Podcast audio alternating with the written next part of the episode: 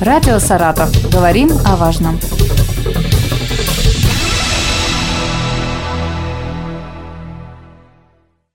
Здравствуйте, у микрофона Вероника Лебедева. Сегодня мы хотим поговорить о саратовском кино. У нас в гостях профессор СГУ и Саратовской консерватории, член гильдии киноведов и кинокритиков Союза кинематографистов России Артем Зорин. Здравствуйте. Здравствуйте, Вероника. Периодически Саратовская область становится некой площадкой для съемок различных фильмов. За последние пару лет что-то изменилось? То есть э, стал ли наш регион более популярным для съемок или наоборот? Ну, действительно, все более и более востребованы оказываются площадки разных городов. Э, раскрывается феномен различных даже региональных киношкол. И Саратов действительно притягивает кинематографистов. Есть какие-то уникальные места, центры, то есть есть как раз локации, которые привлекательны и со временем, наверное, будут еще более привлекательны, потому что, сами понимаете, город со своим уникальным обликом рубежа веков, город, сохранившийся в годы Второй мировой войны, э, город, который претендовал на абсолютно столичность и претендует в чем-то до сих пор. Э, я думаю, что вот само сохранение архитектурного облика – это одно из достоинств. Потом, сама по себе кинематографическая культура, она предполагает, что в городе есть школа, есть а, а, артисты, которые могут играть роли второго плана. Mm. Кого-то набирали на военное кино. Саратовские степи ассоциируются со многими событиями, скажем, которые можно реконструировать в память о войне. Исторический фильм «Степные боги», снимавшийся на утесе Степана Разина, который ассоциируется с настоящими горными пейзажами, и в то же время не так далеко от столицы, как Уральский регион, например, или другие регионы.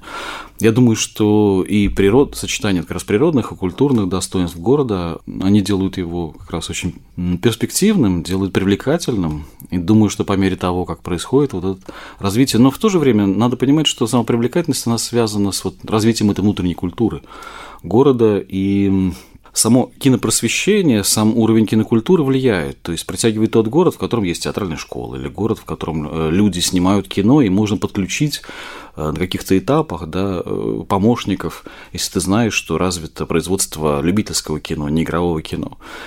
Поэтому э, постепенно развитие кинокультуры в городе, та же кинокомиссия действующая, я думаю, это очень перспективное направление. То есть есть пример якутского кинематографа, который развивался последние два десятилетия, начинал с любительских совершенно вещей, в них был кризис сценариев в начале даже не в начале, а в середине нулевых они его еще констатировали, а теперь это настоящий феномен мирового кинематографа, побеждающего на фестивалях, имеющего свой внутренний региональный прокат. Это касается всех фильмов, а наиболее перспективные, яркие фильмы якутских режиссеров побеждают на крупнейших международных фестивалях, представляют свой регион, Россию. Но это как раз очень длительный процесс того, как постепенно, шаг за шагом, регион с его неповторимой культурой, с его много, многонациональной культурой, сочетанием представлений о разных культурах начинает э, восприниматься как именно уникальный сплав и рождает такую самодостаточную киношколу.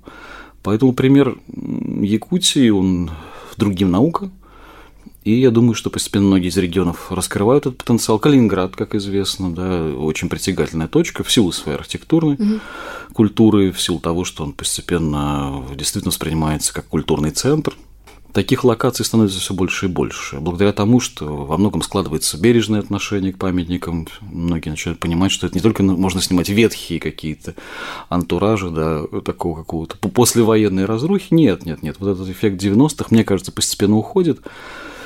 И само, ну вот именно само развитие кинематографической культуры внутри города, оно, раскрытие этого потенциала является встречным движением а, кинематографистам, тем, кто уже состоялся, да, те, кто работает в крупных кинокомпаниях над отдельными проектами. Поэтому это такое интересное встречное движение. Не только крупные киностудии, столичные, должны интересоваться регионом, но сам регион притягивает к, тебе, к себе, притягивает к себе теми проектами, которые он амбициозно может реализовывать или масштабно постепенно на уровне просветительства. А у нас вообще в нашем городе, регионе э, развито кинематографическое направление? Ну, конечно, у нас очень богатая традиция. Мы сразу вспомним э, Владислава Микошу, народного артиста СССР, первого оператора, да, знаменитого э, фронтового кинооператора, который начинал еще в 30-е годы в Саратове, и сразу вспоминаем саратовскую, Нижневолжскую студию кинохроники, или ваших славных соседей Саратов телефильм, э, и лауреатов государственных премий, и людей, задающих отчетливый вектор. Конечно, много знаменитых имен, и Дмитрий Алексеевич Луньков – это подлинная история. Саратовская документальная школа очень мощная, очень сильная.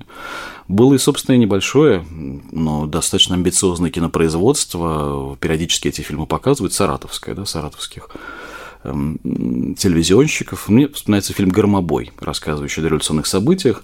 Это 60-е годы, тогда еще были живые пароходы, можно было антураж начала века воспроизвести буквально не ощущая такую дистанцию да, угу. историческую. Даже сейчас он смотрится как прекрасный пример такой реконструкции купеческого Саратова начала века. Ну, вот в дальнейшем Саратов стал скорее таким документальным образом, немножко таким загадочным, таинственным, в силу его вот этого закрытого статуса. И открытие, наверное, начало происходить уже в начале нулевых.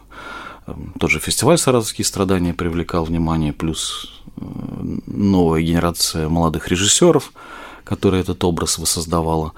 И большую роль, конечно, играло любительское кинопроизводство, мы о нем говорили. Все-таки, по-моему, там несколько десятков было любительских студий. Ну, вот из того, что моих коллег Александр Факеев в Яблочковском институте, они делали и мультфильмы, и фильмы. И вот это любительское производство было очень мощной подпиткой этой кинокультуры. И сейчас, я думаю, там, наша кинофабрика одно из направлений фестиваля «Саратовские страдания», в котором каждый раз участвует несколько десятков фильмов, это как раз результат вот этой очень активной внутренней деятельности. Сейчас много фильмов снимаются, ну, практически все фильмы снимаются в Москве, в Санкт-Петербурге. А есть ли какие-то отличительные особенности съемок в региональных городах? Когда мы говорим о столичном кино, то что это за кинопроизводство? Это либо фестивальное кино, либо вот э, сериалы, скорее такое... Ну, какое-то художественное. Да, художественное, но мало, малобюджетное производство. Надо сказать, что уже документальные фильмы снимаются за пределами снова Москвы. Потому mm-hmm. что Москва не, не является таким местом, в котором создаются сюжеты какие-то абсолютно уникальные. Все-таки там отрабатываются своего рода бизнес-модели, да, или в игровом кино обрабатываются четкие сценарные схемы или какие-то технологии.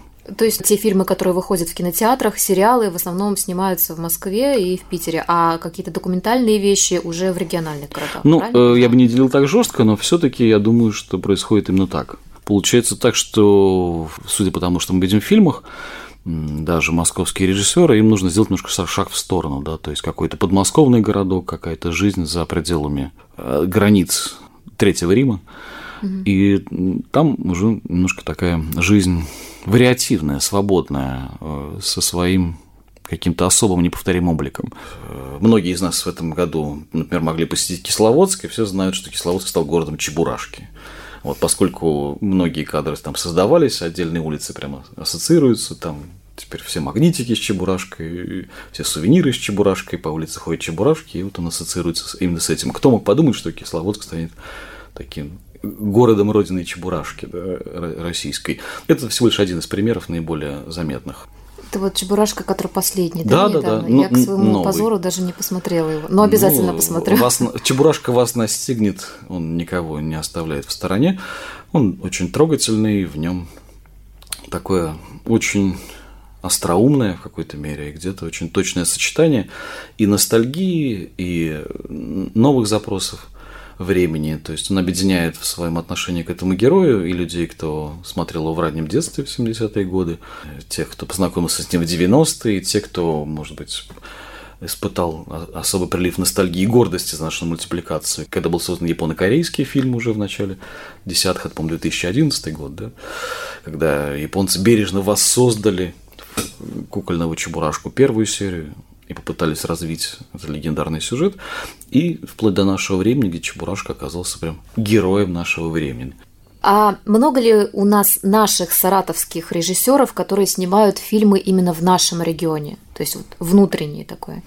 Конечно, у нас есть свои имена. Э, это там, режиссеры неигрового кино, связанные с, с домом кино, может быть, они чуть снимают реже. Кто-то продюсирует, как Роман Васильев, заместитель директора Дома кино. Ольга Яковлева продолжает снимать документальное кино. Таисия Никитина снимает замечательное документальное кино.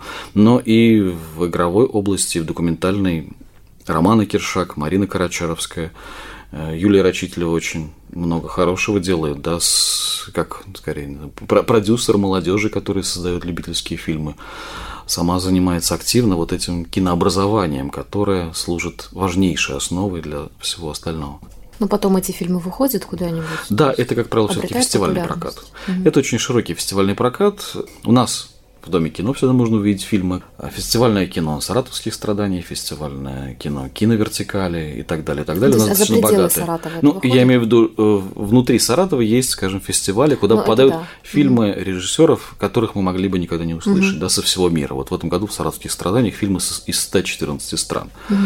А, то же самое происходит с нашими режиссерами. Они отправляют фильмы на фестивале всего мира и угу. по всему миру, да, во множестве городов. Представьте, сколько в мире городов, и у каждого из них есть какой-то свой фестиваль, своя визитная карточка. Практически каждый крупный город, ну, или город себя уважающий в мире, имеет какую-то свою фестивальную стратегию. Если опять же говорить о наших режиссерах и о нашем регионе, вот такой, допустим, документальный фильм, сложно его снять с нуля, дорого это?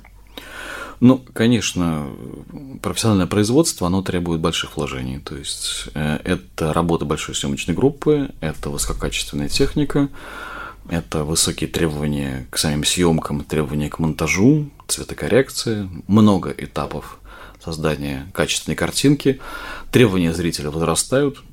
В связи с этим картинка становится все дороже и дороже.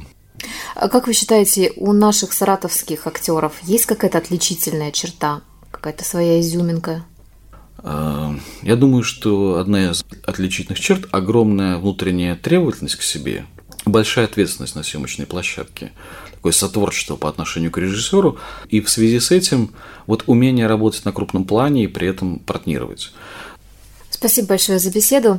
А, напомню, у нас в гостях а, был профессор СГУ и Саратовской консерватории, член гильдии киноведов и кинокритиков Союза кинематографистов России Артем Зорин. Мы поговорили о саратовском кино. Радио «Саратов». Говорим о важном.